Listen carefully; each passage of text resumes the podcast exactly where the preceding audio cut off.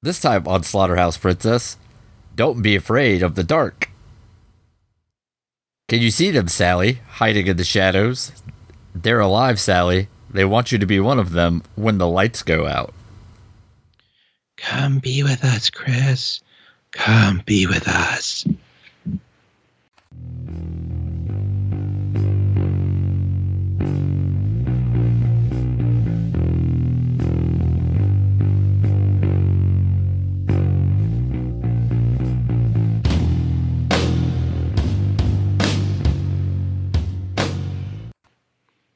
Welcome to Slaughterhouse Princess. I'm Chris. And I'm Troy. And that awkward Hotlanta. pause lets you know there's no Hotlanta. Nope, he is he is being a good son and entertaining his mother for Mother's Day. Yeah. I'm not sure how he's entertaining, but maybe he has humor only a mother could love. That seems to scan. I don't, but you know he's not here, and that's fine. He should spend time with his mom. But we spent time watching this. Yes, thanks to my friend Dennis. Shout out to Dennis. I will let you know that we recorded this because you will not know otherwise. Yeah. As, as I said, this movie fucked him up when he was like seven years old. Yeah. Which is fair. Yeah, I mean it's like a early '70s made-for-TV movie, so like it's not going to be like splatter core or anything, but yeah, it might have some atmosphere. We'll see. Yeah, well, kids are scared of a lot of things. Yes, like being left home alone. Yeah. Poor parenting. yep, it really is. Uh, yeah, the whole latchkey kid generation would would beg to differ. mm. I I love that that when the whole like pandemic like lockdown stuff started, everyone's like, man, fucking latchkey kids, they got this shit down. Yeah. we know how to make dinner, entertain ourselves, all that shit. My parents aren't coming home for a few months. That's all. Easy peasy. Yep. So, but yeah, that's fine. How does this movie start, Chris? Well, we start out in an old Victorian style mansion. Uh, actually, we start out with a cat face. Well, okay, a cat face. There we go. I mean, just because Brett's not here is not an excuse to get lazy, Chris. I don't need an excuse to get lazy. He's gonna have to stop being lazy first because before I could start being lazy again. Yeah, that seems like too much effort. yeah, no, there's like a cat face that goes at the screen and then fades to a Victorian mansion in the California hills. Yeah. Where we meet up with the protagonist couple. voiceover. Well, well, we meet over. We meet up with expositional voiceover first, Yeah. where at first it's the creepy voices talking about how she's going to set them free, and they have all the time in the world, and then we get the whole voiceover about how her grandmother left her this house, but they need to redo so a lot of the rooms and the kitchen and this and that. And so you're about five minutes into the movie before you actually see an actor or an actress. Yeah. I mean, it was it was a made for TV movie. There were various constraints. Yes. but finally, Chris, when what happens when we see people? Finally, we meet up with two protagonist. Yes, Rosemary Yep.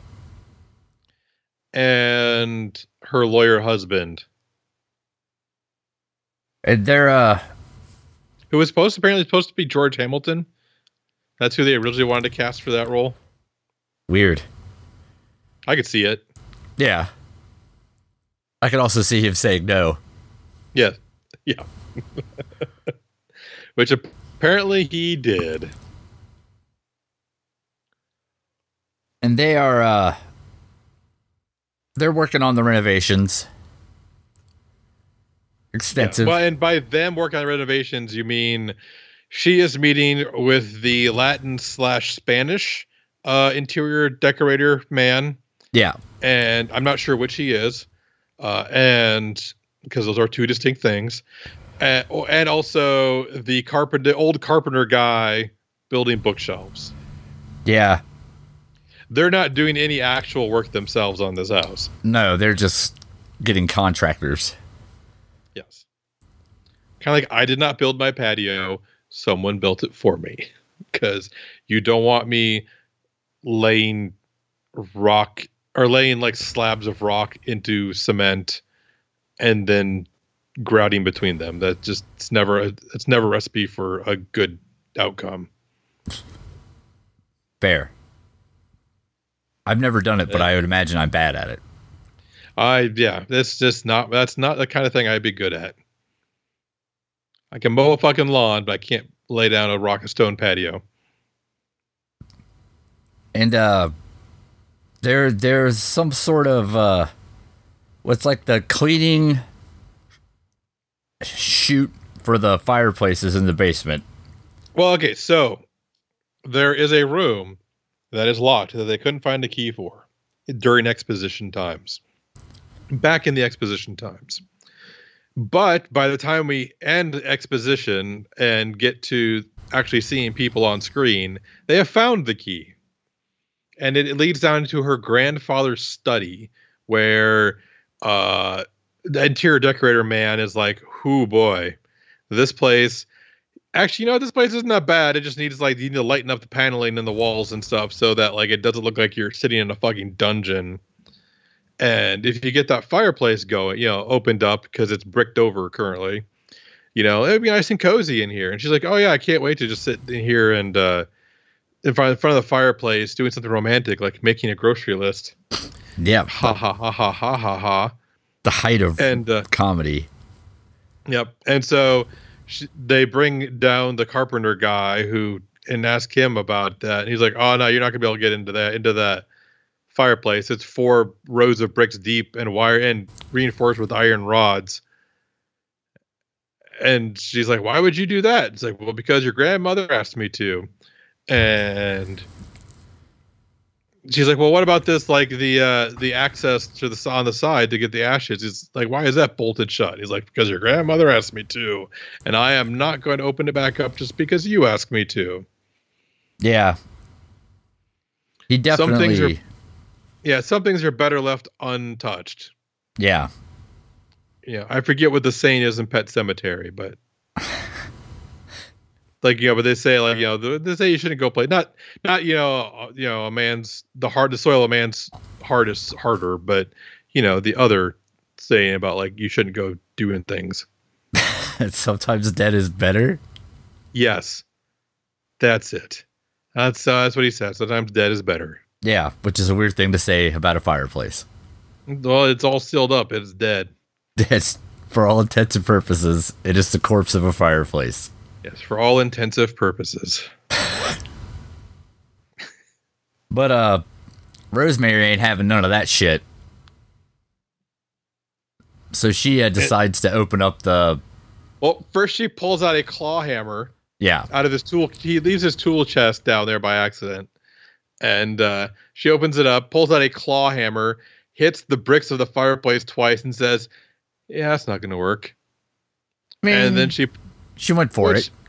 she went for it. My wife even was like, "The fuck is she doing?" like you're never gonna get through those bricks with that fucking claw hammer. And then she obviously did not. And so she pulls out a like a, a big ass crescent wrench. Like, and I mean like big ass. Like the the fucking handle on that thing had to be like an two inches wide. Yeah. Which And if so you she used if you're pulling out a crescent wrench, you've already made a terrible decision at some point. oh real I love my crescent wrenches. Ugh. They're great for taking the post off of kegs, Chris. Oh, maybe. but Yeah, and so she's like, "Well, I mean, really, there's just this nut keeping the uh the ash cleaning door shut. So let me just use this crescent wrench and un and loosen up the nut and take it off." So she does. Yep. Because really, if that dude had just taken like some black paint and just painted over that nut like three or four times, she never would have gotten that off. But she just would have hit it with a hammer twice and called it a day. yep. so for a lack of paint, this movie happened. And she uh she gets in there. Well, we she opens it up, she sticks her head in, and we get this perspective shot from inside the fireplace, wherein she i the door is about twenty feet up Yeah. from the perspective, and the fireplace is about fifteen feet across. yeah, it's enormous. And uh, I, what was your what was your uh, terminology for the the fireplace, Chris? Or your your rant about it? Oh, it's it's like looking down at a grain silo. Like, like some kind of TARDIS ass yeah. fireplace. Yeah, because like the fireplace on from the outside, the brick, it's maybe six inches on either side. But then Yeah. you stick your head in there and it's like a grain silo. It doesn't make any fucking sense. But we do hear the uh the weird voices from the beginning part talking. Yep. Because About how that she's let them out now. yeah. The chosen one. And then uh later that day, next well, day, I think he, I'm Doesn't unclear. he go back down? Oh, her her husband or the well, the, the guy goes back to get his tools or something, right? Or does she just leave it open? I don't remember. She I think she just leaves it open. yeah, yeah. she just leaves it open. And then uh the ashtray incident occurs. Yes, she's sleeping. And there's a little green light from behind the glass ashtray. And you can hear them talking. Yeah. And it wake the talking wakes her up and then the ashtray falls. Yeah, it gets launched off the nightstand and hits the floor and breaks. And uh not George Hamilton's like eh, there's probably a logical explanation. Like you hit it with your elbow or something. Not weird Yeah. creepy monsters. And she's like, I wasn't anywhere near the ashtray when it fell off the side table. Which is true because that side table was about four feet across. Yeah. I mean, like, this is a 70s ass movie, just so people know. Like, one, they have ashtrays on their nightstands Just a so that they case. can I guess so they can just smoke in bed if they want to, like a like, like a fucking grown up, I guess. Uh, and two, the fucking side tables are like four feet across. Yeah. Yeah, the rooms are huge. Every room in this house is just enormous, including the weird subterranean TARDIS fireplace. yeah. That's pretty impressive because like those kind of houses don't tend to have huge rooms, but this house does. I'm waiting for Chris to do an analysis of how wide each room is and then try to fit it inside the house somewhere just to see if the uh if the rooms could fit inside the house. No, I'd say almost definitely not. Probably not. Oh, oh, that's right. Chris is too lazy to do that. Never mind. Yeah, I'm just going to assume the answer is no because this was probably all shot on a soundstage somewhere. I, I would hope so. Shooting that on location would be kind of weird. But uh George Hamilton, not George Hamilton, is just like, nah, you just got a bad case of being a woman. Yeah, you got a bad case of the hysteria. Have you tried not doing that? Yeah. Yeah, basically, it's like, have you tried not being scared? I mean, it was And the she's- 70s. Yeah, and she's like, "Oh no, I have not tried that. That's a good idea. I never would have thought of that by myself with my tiny girl brain." Yeah. Thank you, husband, without which I would be lost in life. Jesus Christ. Uh, And then, and, and oh, then and so, she's but she gets freaked out enough that her husband calls the carpenter guy and is like, What are you doing putting all these stories in my wife's head? Like, she's all freaked out, blah, blah, like, just basically like reads him the riot act. And the guy's like, Well, you know what? Don't expect to see me back there doing your bookshelves because I fucking quit. yeah. Oh, the husband's super mad because he thinks that Carpenter Man is the one who opened it. He's like, no, I distinctly said, do not do the thing. Yeah. Like, why? Why would I fill her head full of nonsense and then go against the nonsense I filled her head full of? Yes, I was the harbinger. I tell you what not to do, and she was the transgressor who did what she was not supposed to do. Yeah. I mean, come on. Have you not seen Cabin in the Woods? Come on. Come on, 1970s made for TV movie. How do you not know about Cabin in the Woods? the 2000 some odd movie.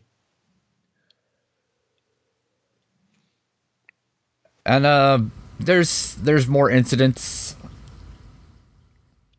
Something grabs her dress as she's going down the stairs the next night, Yeah.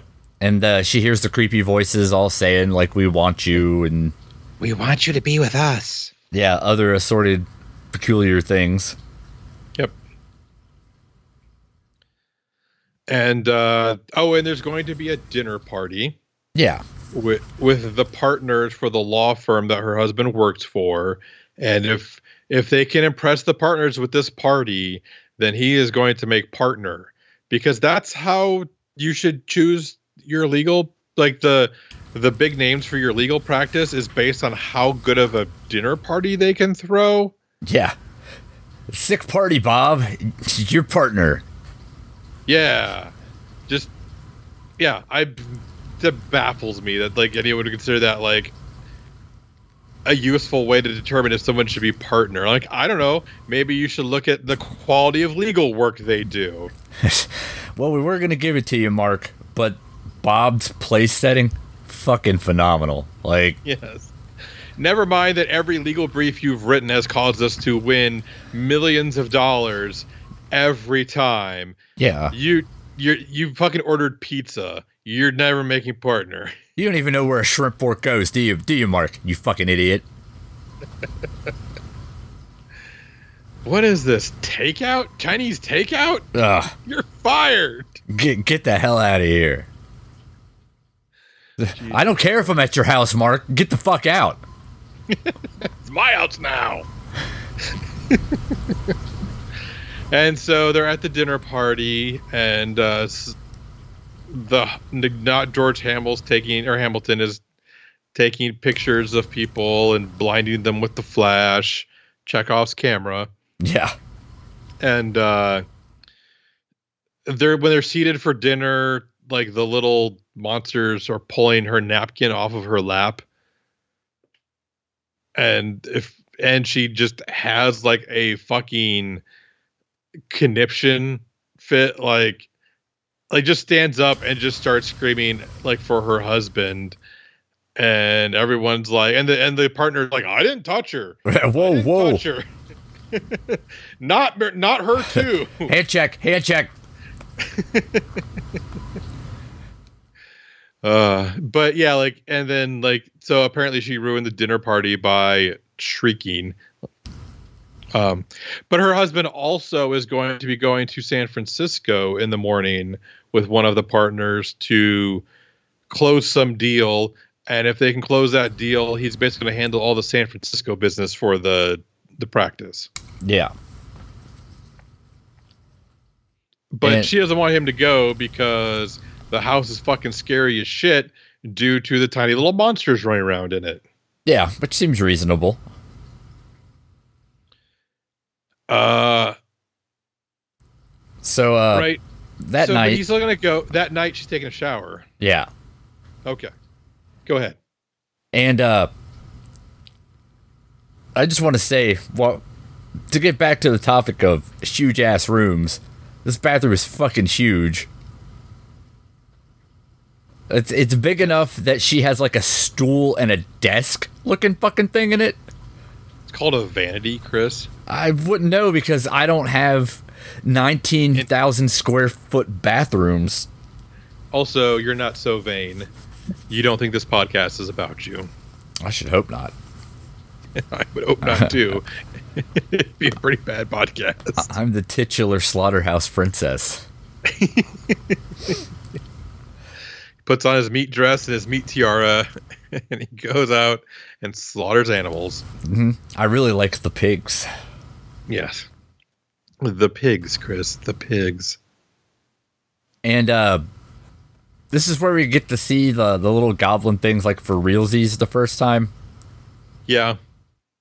Because up until now, they've all just been kind of like hidden in the shadows and Or they'll like dart across the screen too fast to really see what the fuck they are. Yeah, and uh, they are equal parts creepy and kind of adorable. Yeah. They're obviously like little people in robes with masks. Yeah, and But- this is the point where I was like, oh, okay, I'm seven or whatever. I get it. Yeah. And so, but they don't like the light, so they use a clothes a, a clothes hanger to uh, turn off the light. And they creep in, and one of them grabs a straight razor, and he's like, "I'm gonna cut a bitch." They're like, yeah, no, no, no, no. We're we're just here to scare her. We're not here to hurt her. He's like, "But I want to cut a bitch." yeah. and they're like, "No, no, no, no, no. We're just here to scare her." You can Like- cut a bitch tomorrow. And he's like, okay, fine. Like, I can't even just like nick her a little bit. No, no, Fred, you can't. How many times have we got to do this? Every time, Fred. Every time. Think about just like little cut. no, no, no, no. And so she finishes up her as they're creeping towards the shower. She finishes her shower, Yeah. and they're like, "Fuck, she's onto a scatter." And they just drop like the straight razor like in the middle of the floor and it's like the tip of it's embedded in the linoleum Yeah. so it's it's so like it stands upright you know it's like one of those that like you flip open and uh so it's like kind of like tented up on the floor because the tip of it's stuck in the linoleum Yeah. Well, she turns on the light and that makes them all run off yeah because they hate the they light. don't like the light and uh, she actually handles it way better than you think she would, considering the dinner hysterics earlier. Yeah.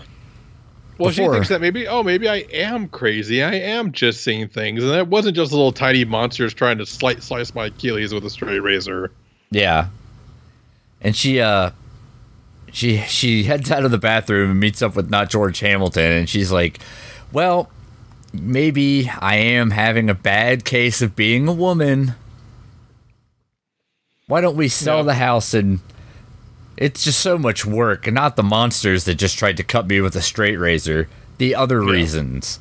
Yes, you know the logical man reasons that you gave me. Yeah. And he's like, "Aha, perfect. Now we're on the same page. That page being Yes. I'm right."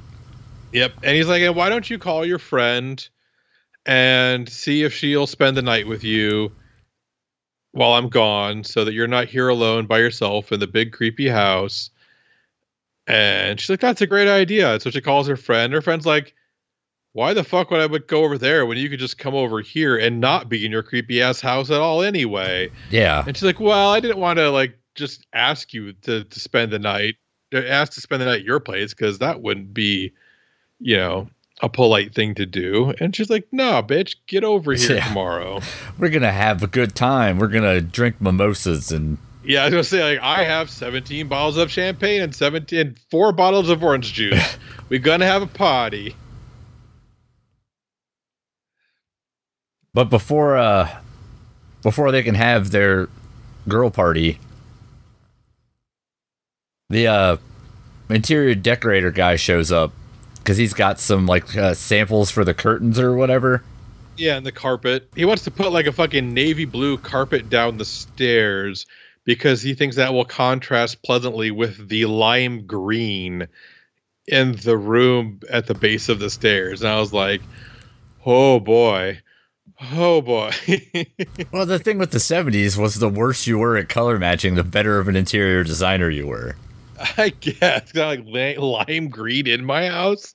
Whoa, that's a that's a statement right there.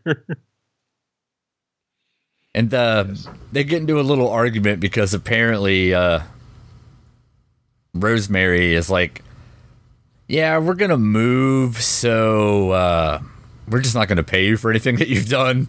The guy's Yeah. like, "What the fuck are you talking about?" Like, like I gotta get paid. I did work. I've brought you know, like we've redesigned all these all these other rooms already. Like I brought you lamps. For fuck's sake, I brought you lamps. yeah.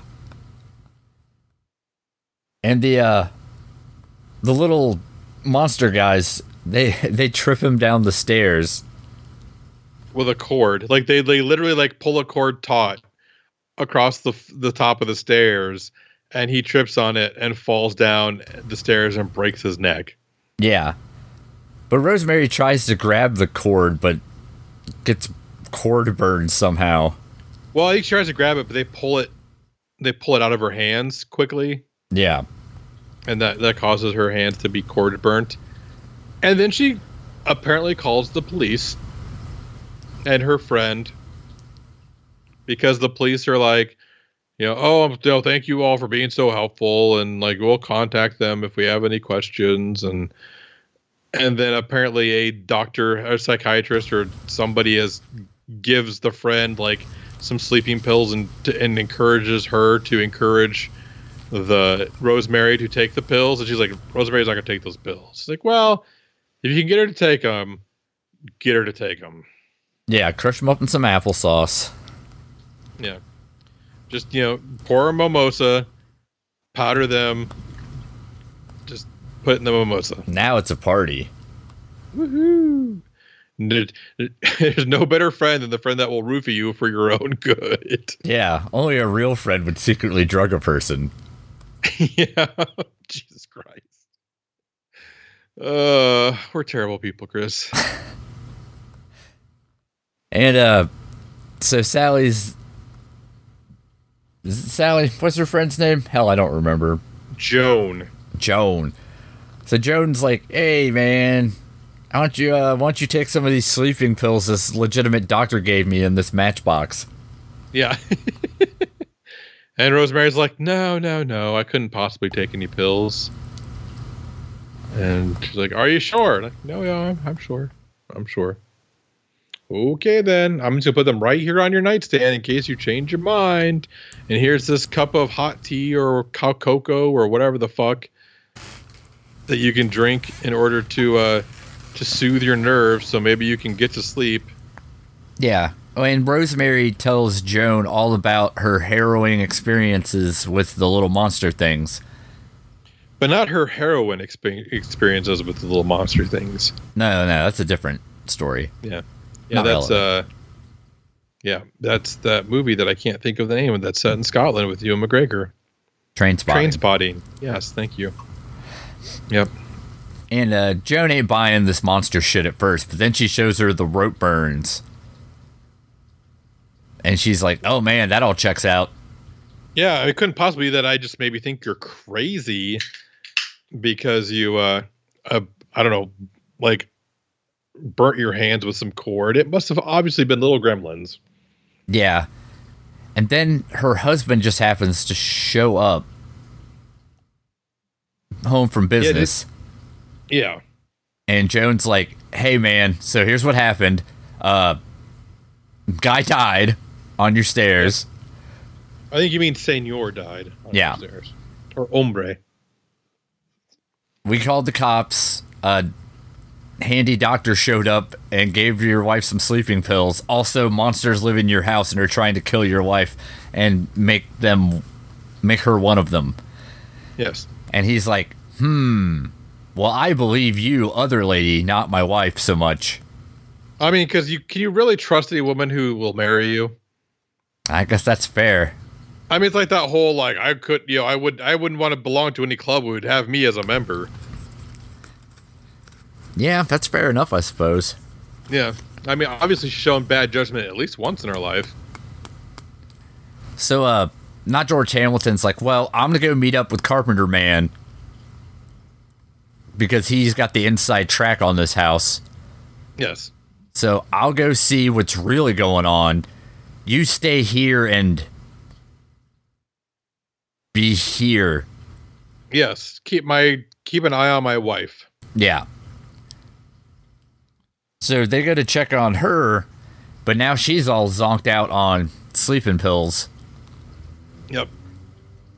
And she's like, he's like, how many like how many did she she take? He's like, well, she didn't take any. She didn't want to take any. He's like, well, she is obviously like extremely unconscious on the bed right now. Yeah. So he opens up the matchbox. He's like, well, how many pills did they give her? And she's like, well, six. And he's like, well, there's only four here now. So presumably the little gremlins put two of them in her hot chocolate. Yeah. Is that what we're supposed to assume happened? Yeah, the the the gremlin monsters did it. Okay. So they're true friends if we look back at what we said earlier. Yes. Yeah, yeah. I mean, they do want her to be one of them. Yeah. They accept her. Yeah, be- one of us. One of us. Yeah, being being her true friend would be a good way to get her to be one of you. So uh the one Joan heads downstairs to get coffee or some shit. Yeah. And uh here's a kerfuffle. Is Out outside the house. yeah, heads out to check it out. Goes to go back in the house when nothing really is going on. But can't get back in because the uh the little gremlin monster things have locked her out of the house. Yes. And apparently locked her into some sort of alternate time dimension. yes, where it, it it could be any point in the day when she runs around the house checking each door, shouting for Rosemary. Yeah, because it's pitch black in the house, and it is somewhere between noon and 6 p.m. outside, but not like, uh, In order. yeah, maybe it's 3, maybe it's 5.30, maybe it's 11.42. You don't know when you're out there. Yeah. it's pretty good. I'm just like, oh, they did not care about continuity in this in this movie. Okay. Yeah. Well, you can only get so much editing involved when his payment is like a sandwich. yes. Also, apparently, this movie uh, they finished the script like a week before the writer's strike. They like they just like fucking turned this thing out quick. I think they shot it in two weeks. Yeah, which is crazy. Yeah, they shot this whole fucking movie in two weeks on a script that was churned out probably in about the same amount of time. Yeah. Because they, they they knew a writer strike was coming. They just had to get something out the door. So uh Jodes tried to bust back in. Uh Not George Hamilton is talking to Carpenter Man. yeah, and he comes down with a bad case of exposition. Yes. Oh yeah, he's fully he becomes Basil Exposition at this at this point. Apparently, the grandfather heard noises in the fireplace and disappeared down it, as far as the mother grandmother could tell, and that's Yeah. when she had him like fucking quadruple brick the fireplace and put a bolt that held the ashes, the ash cleaning entrance shut. Yeah. And not George Hamilton is like, oh shit, a man told me this. I better act immediately. Yeah. A man do be saying. Yeah. It's and this is the movie, guys. It's not us, okay? No, seriously, like uh, there is some, and I think there is so much like misogyny in this movie to the point where it's all. I think it might actually be satirical. Yeah, I mean, it, I could see Like, it- this having like a kind of a feminist kind of. Yeah, like there's, it is just sharp enough that it might be satirical. I can't say for certain because I I don't know for certain, but you could feel like there there's there might have been like a little like wink wink nudge nudge like see how horrible these men are kind of vibe to the movie when it was intentionally made, intentionally put there. Yeah. So he comes back at night because he's not absorbed into the time rift. No. And uh, the little monster things have proceeded to drag Rosemary out of the bed, tied her Yeah. legs up, and are dragging her through the house. Well, they like she kind of stumbles out of the bedroom and down the stairs the whole time where they're kind of like doing their creepy like Come to us. Come be with us. Be one of us. kind of like and that shit actually kind of gets legitimately creepy. Like I almost had like like I could feel like the hairs on my arms thinking about like standing on end during that part. But yeah, like you kind of like is it like oh man, I can kind of see especially like imagine being like hopped up on sleeping pills, you know, and just being like I'm like fuck, like that would be extra creepy not knowing if you're even like awake or asleep at that point. And they uh they eventually get her tied up and start dragging her by her feet. She uh manages to get the camera. Yeah, and by camera we mean like one of those like like sleek, like the ones that are like they you hold them like they're they're they're wide they're very wide but very short. Yeah, they're like little they're like rectangles. Yeah, I, I, anyone from the time anyone from this era will know what we're talking about. But like they're the ones that you put like the like the uh, the 110 film in or whatever, the one that had like two little spools, Yeah. like one on each side. Like It had a big ass Yeah. flash cube on the top of it. yeah. Oh man, they hit me right in the nostalgias, I will say. And uh I mean kudos to the actress lady for letting a bunch of people literally drag her down a set of stairs like that. and somehow not give them a panty shot, which I was kind of impressed by. Like I was, I guess it's a made-for-TV movie, but at the time I was like, how is she going to go down those stairs and not like, like lose her modesty? But somehow she retained her modesty, which was impressive to me. Yeah. And she uh she hits him with the camera flash a couple of times. Twice, yeah. But to no avail. Meanwhile, husband is on the scene. He meets up with Joan. Yeah, because eventually Joan just like finds a door that's locked, but it's a fucking French door, so there's just glass right next to the lock. So she fucking breaks open with the flashlight that she doesn't need because it's four in the afternoon outside, Yeah. and uh, and then sticks her hand in and unlocks the door to let herself in finally. Well, the the monster slammed the door on her hand, so that rebuffs her. Oh, That's right. Because husband forgot then shatters the entire front window out of the front door. With his sheer masculinity. Yeah. He didn't need no flashlight. Now he just smoked a bunch of weed and stood in front of the door and went, ah! shattered in front Yeah, of him. exactly. That's where they got that scene from in Breakfast Club. And they uh they go looking for her, but it's too late. They make it yeah, to the basement. they hear her like scream. yeah. They go to the Uh, basement Yeah, and uh he sticks his head in the fucking TARDIS ass thing and drops his flashlight, signifying his utter defeat. yep. And you never hear it hit the bottom. Nope, just goes forever. Yep.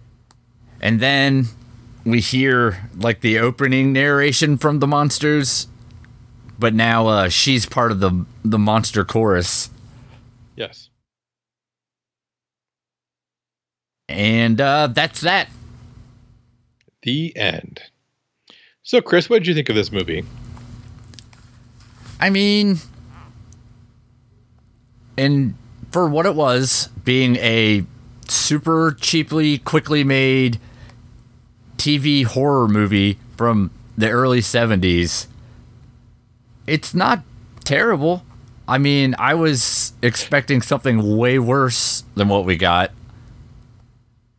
I could definitely see if you were a kid and saw this on like a Wednesday, not knowing any better, how you would be like, oh man, this is unsettling. Because there are parts that even as a grown person, like the they do a real good job of keeping the little monster things in shadows. The the weird like like way they talk over each other, whispery, is kind of creepy. And especially if you were a kid, I could see the idea that weird monsters that creepily whisper and live in your walls. Yeah, okay, I get it. Like, that's probably not fun. Yeah, especially if you have a fireplace. I mean, it's a movie from the 70s, so even though it's just like an hour and 15 minutes long, it is paced really weird. Yeah. The uh I mean the acting's okay. I will say I could not I didn't see like obvious commercial breaks in the movie, which was nice. Yeah, I mean it it works as just watching it like a little a little movie. I think it's an interesting little time capsule of something you just don't see anymore being like a weird made for TV family friendly horror movie. I'd say you could probably pass on it. You're not missing anything super amazing if you do. But if you happen to remember this, it's probably worth the watch again just for the sake of nostalgia. Yeah, maybe put your demons to rest. You know, like, oh, I was so freaked out by those things as a kid. But now you watch, you're like, oh, okay, those things aren't nearly as scary as I remember them being. Yeah. Oh, they just built stuff to scale around them. Oh, yeah. okay.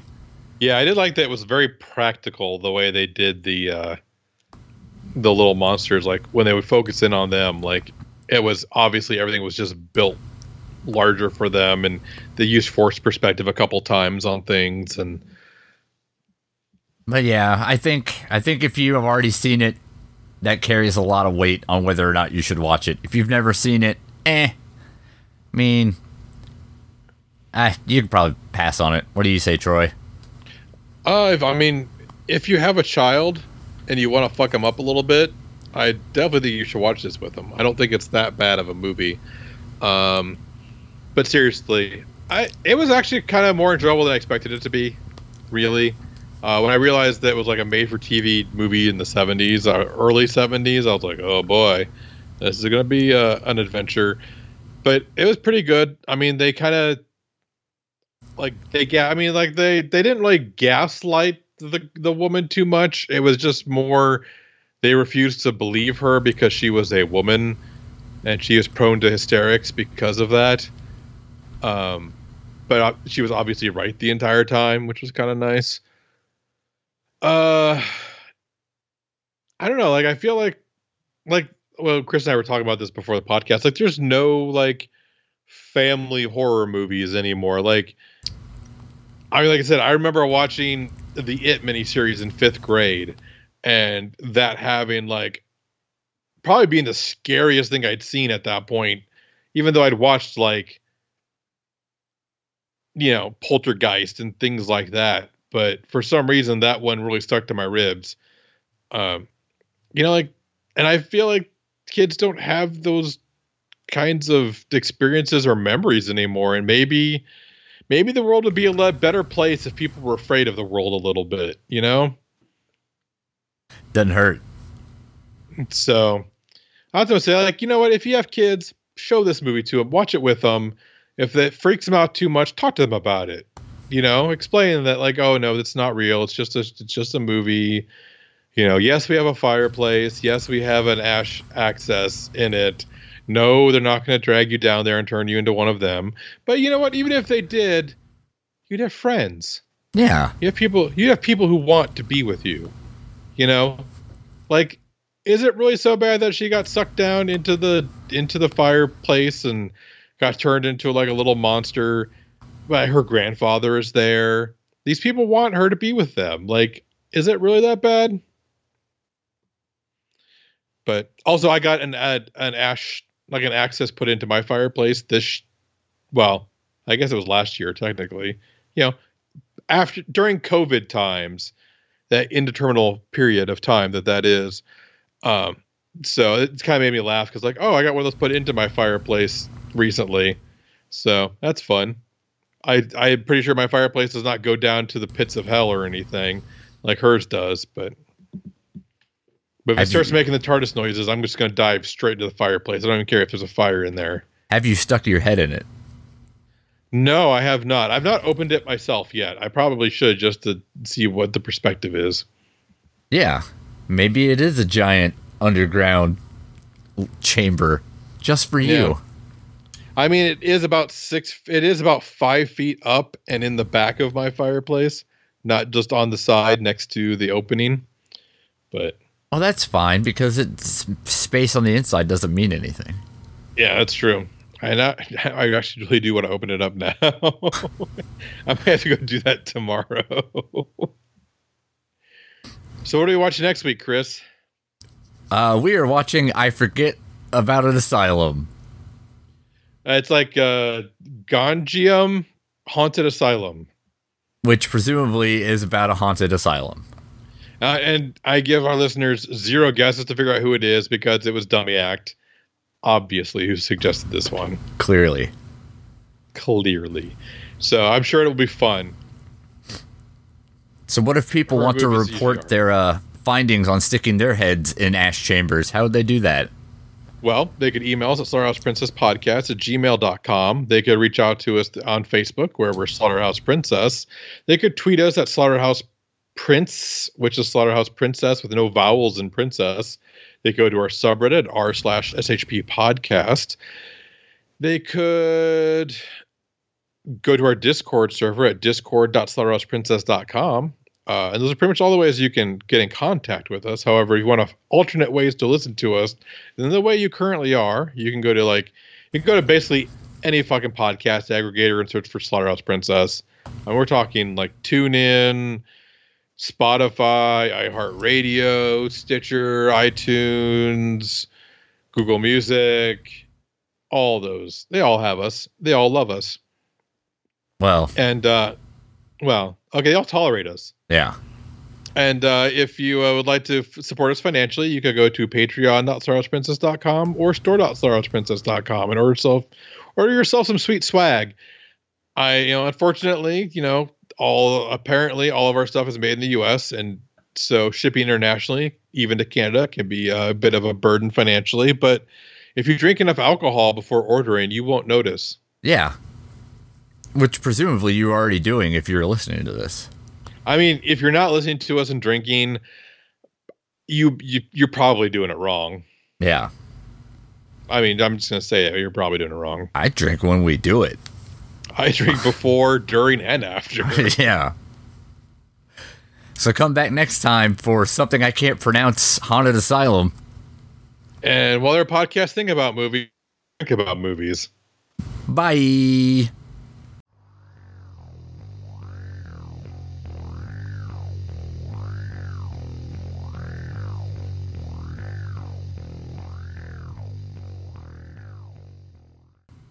Let's. It's got a psychiatrist, so you know it's good.